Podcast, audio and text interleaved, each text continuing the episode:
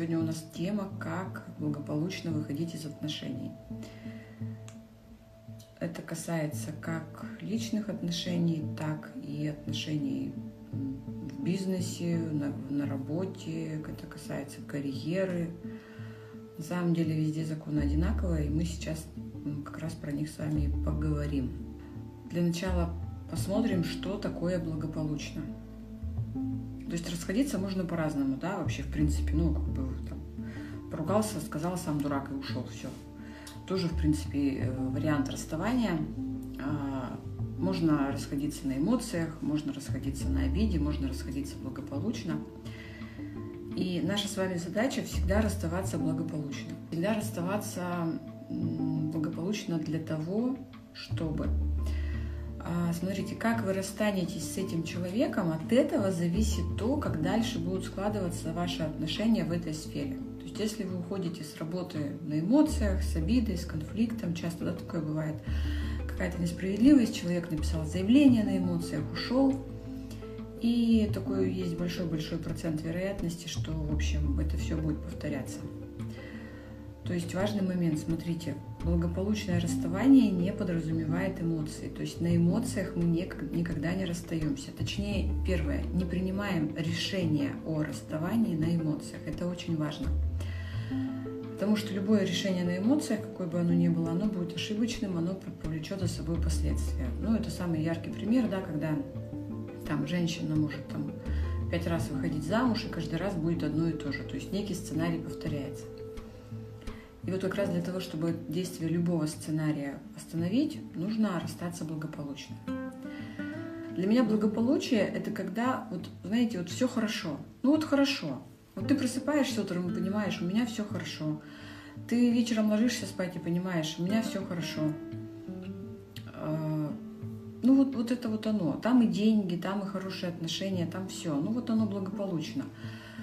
А, итак, смотрите, первое – то есть решение о расставании принимаем спокойно, без эмоций. Если даже поругались, как это часто бывает, да, поругались там муж с женой там, или там с начальником поругался, все там, в общем, в ЗАГС, там, заявление об увольнении, этого делать ни в коем случае нельзя. То есть сначала нужно понять, а, что произошло. Понимаете, вот причина для расставания, она всегда есть. И если это там обида, да, какая-то там э, несправедливость, по вашему мнению, то нужно убрать эту причину и только потом расставаться. То есть, когда вы потом уже вот, ну, как убрать причину, это на самом деле тема не одного эфира и точно не этого эфира, потому что это такая объемная история. У меня целый тренинг этому есть пятичасовой. Как так общаться, чтобы, собственно, не было вот таких вот историй. Поэтому, смотрите, наша с вами задача расставаться благополучно для того, чтобы дальнейшее наше движение по жизни, дальнейшие наши отношения, они складывались легко, просто, грамотно, а, без а, вот, потерь, в том числе материальных, потому что когда мы неправильно расстаемся, в первую очередь мы теряем материально, у нас доходы могут падать, там, э, продажи падать и так далее. Ну, я не говорю о, о разводе, да, когда там вы потеряли там половину имущества, а может быть и все. А, вот. Поэтому давайте сейчас обсудим, что если вы на эмоциях хотите расстаться, пожалуйста, не расставайтесь. Сначала помиритесь. Сначала поймите, в чем причина. Сначала устраните эту причину. Как устранить, я еще раз повторю, это отдельная тема, там просто есть элементарные законы общения. Сейчас я их тоже затрону вкратце, да. Элементарные вещи, как устранить причину конфликтов. То есть зачастую бесконечные конфликты в семье устраняются очень легко. Достаточно, например, просто перестать оправдываться и все. Или достаточно перестать э, лезть со своими советами к мужу бесконечно и все. И конфликтов не будет. Зачастую это так. Давай сейчас поговорим о причине, для чего расставаться. Все, наверное, знают пирамиду потребностей Абрахама Маслоу. Кто не знает, сейчас вкратце ее расскажу. То есть у нас у всех, у абсолютно у всех людей потребности одинаковые. И на каждом уровне нашего какого-то роста, развития потребности, они меняются в приоритетности. То есть, допустим, а, самая первая, самая ключевая, самая важная потребность, без которой не важно ничего другое, это, собственно, защищенность, безопасность. Ну, я считаю, что это деньги. То есть пока мы, извините, умираем с голоду, нам как-то не до любви, не до семьи, не до секса, не до признания, не до там э, эстетики, да, и так далее. То есть, ну вот, вот эту потребность надо закрыть элементарно. Когда мы ее закрываем, у нас появляются другие потребности. Там потребность, э, ну вот все, хотя бы деньги на еду есть, уже можно думать о том, чтобы иметь свое жилье. Это очередная потребность. Вообще, вкратце скажу, что э, грамотное, умное общение, которому учу я, оно включает то, что люди могут вести себя не, неправильно, в том числе давать советы, в том числе там, не знаю, там, нарушать наши границы, но наша задача общаться с ними так, чтобы а, при этом всем было хорошо, в том числе нам.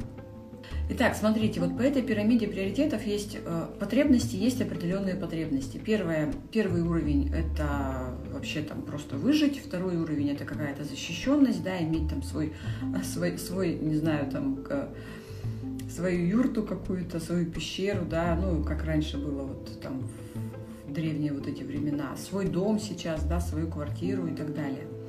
Потом начинаются потребности уже более высокого уровня, это уже семья, отношения и так далее. Там идут другие потребности, там уже там признание, я их точно сейчас все не помню. А, там, в общем, и самая крайняя верхняя потребность – это, собственно, миссия, для чего я живу.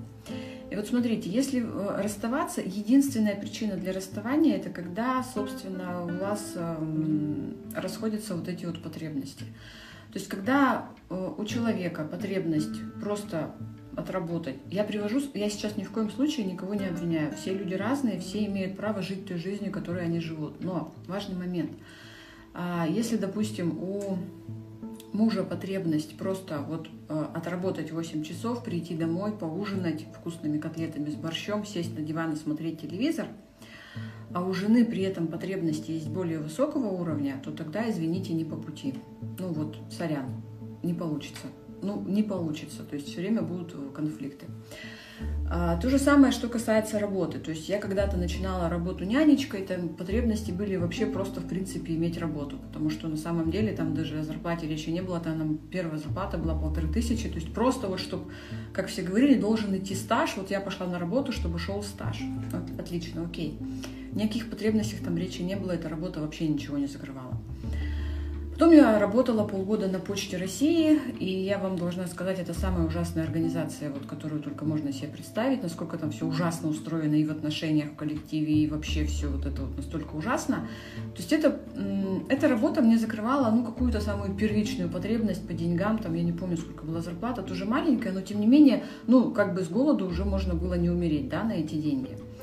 Но она не давала, не закрывала другие потребности, которые у меня постепенно начали появляться. То есть и потом, когда я уже работала в компании Иркутск энергосбыт, вот там у меня уже удовлетворялись другие потребности, в том числе эстетика. То есть там сам офис, сам, вот элементарно, сам по себе офис красивый, понимаете, регулярный ремонт и так далее.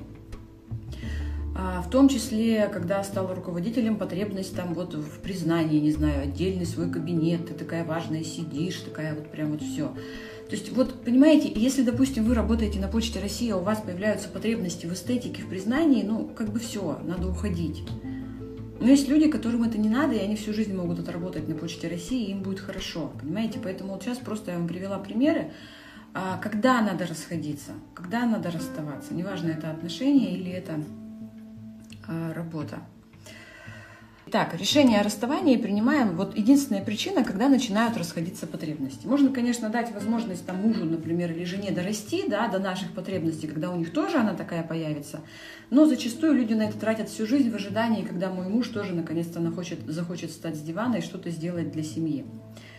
А, стоит на это тратить годы или не стоит, решайте сами. Но, кстати, в моей системе, когда люди приходят, у меня участницы, у них мужья тоже начинают двигаться. То есть, э, скажу так, без вашей глубокой внутренней работы мужья, жены, э, никто не начнет вокруг вас сам по себе меняться. Как выходить благополучно? Итак, смотрите, мы сейчас с вами только что я э, говорила о том, что да, действительно, когда наши потребности расходятся, мы вдруг начинаем понимать, что вот у нас к этому человеку есть претензии, и мы имеем право на эти претензии. У меня одна клиентка писала, муж-негативщик сидит на диване, в общем, целыми днями ничего не делает, а я себе хочу машину поменять. Ну, то есть вот она хочет машину, а муж сидит на диване и ничего не делает. Понятно, что у нас появляются претензии. давайте мы здесь забудем про историю, что мы берем на себя ответственность, что мы там сами вокруг себя все создаем. То есть, ну, объективно, претензии объективные. И вот, мои хорошие, вот здесь начинается самый волшебный и сказочный момент. Для того, чтобы благополучно выйти из отношений, нельзя ни в коем случае эти претензии высказывать, насколько бы не были они объективны. Насколько бы вы не были прокачаны по моей системе, у вас абсолютно безэмоциональное взаимодействие с людьми, что вы спокойно можете а, без там, эмоций да, говорить и, и высказывать свое мнение и говорить нет и так далее. Тем не менее, нельзя. То есть если мы принимаем осознанное, спокойное, неэмоциональное, взрослое решение о расставании, все супер. Ни одного упрека в адрес человека, ни одной претензии, ни одного объяснения, объективного, верного, истинного объяснения, почему вы уходите.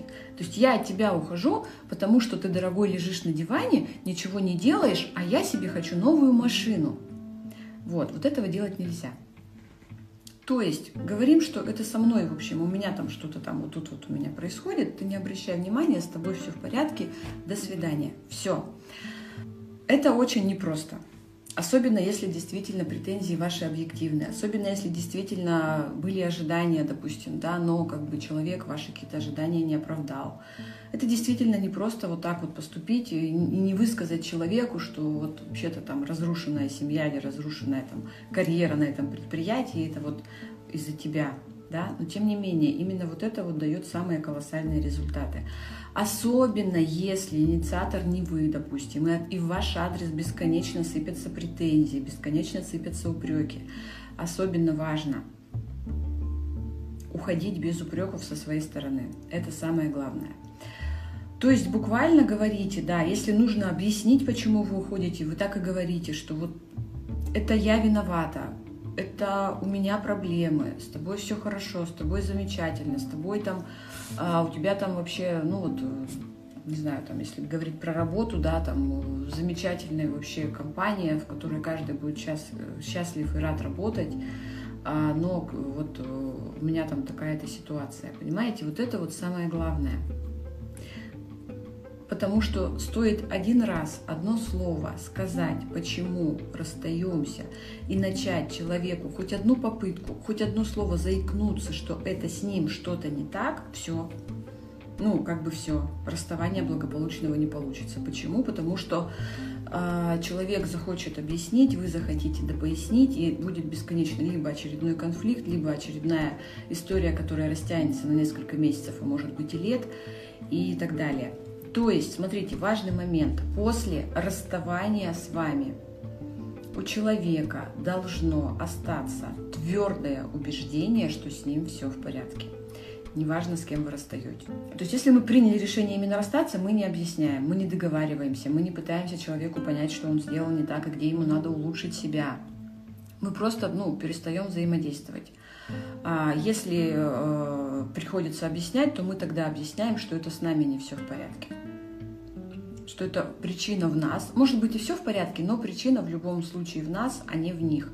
Еще, еще раз повторю, смотрите, после расставания с вами и в процессе человек, с которым вы расстаетесь, должен быть убежден, что, что с ним все в порядке.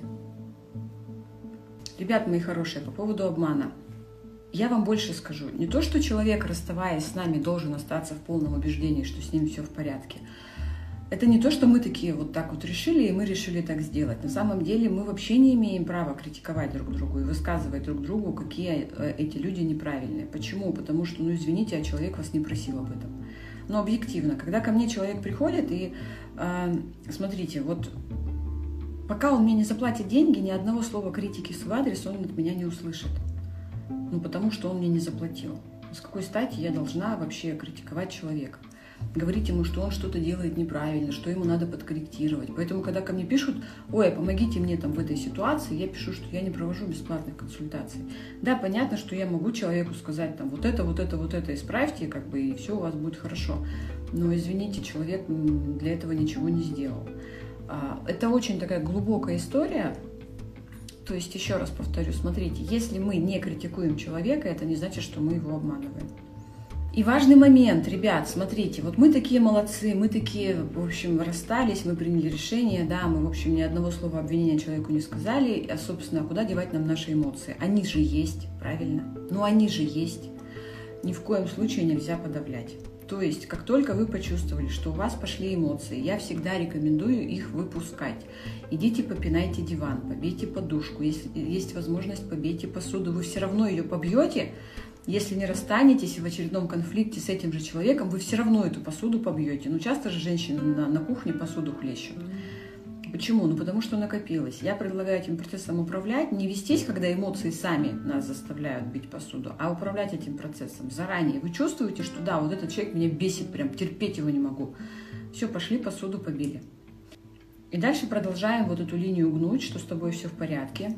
А, мы расстаемся, потому что, в общем, это я, а, либо со мной не все в порядке, либо просто вот, ну, в общем, вот а, можете даже начать себя в чем-то обвинять. Это очень хорошо помогает расстаться благополучно, потому что это еще больше а, усиливает чувство человека, что с ним все хорошо. Ну вот, как-то так, ребят. То есть, смотрите, еще раз вкратце сейчас пройдусь. Первое. Что значит благополучно? Значит без эмоций. Второе. Когда принимаем решение о расставании, когда расходятся наши потребности по пирамиде потребностей по Абрахаму Маслу. Это идеальная такая э, система потребностей.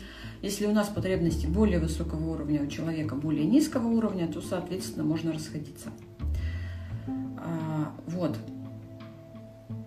Всю ответственность берем на себя в том плане, что ни одного слова упрека в адрес человека – ни в коем случае ему не надо говорить о том, что ты тут лежишь на диване, да, у тебя потребности более низкого уровня, а вот у меня потребности более высокого уровня. Вот этого говорить ни в коем случае не надо.